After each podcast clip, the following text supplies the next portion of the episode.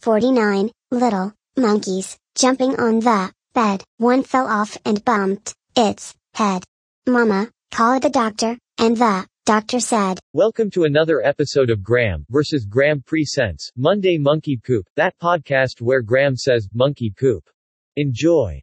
Monkey poop!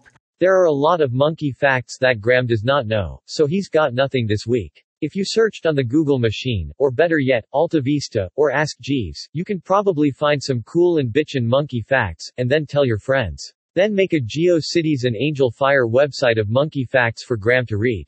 With all of that out of the way. If you have not yet subscribed to Graeme versus Graeme Presents and your favorite podcast platform, you should do so, and you can tune into all of the Graeme versus Graeme Presents short podcasts for short attention spans.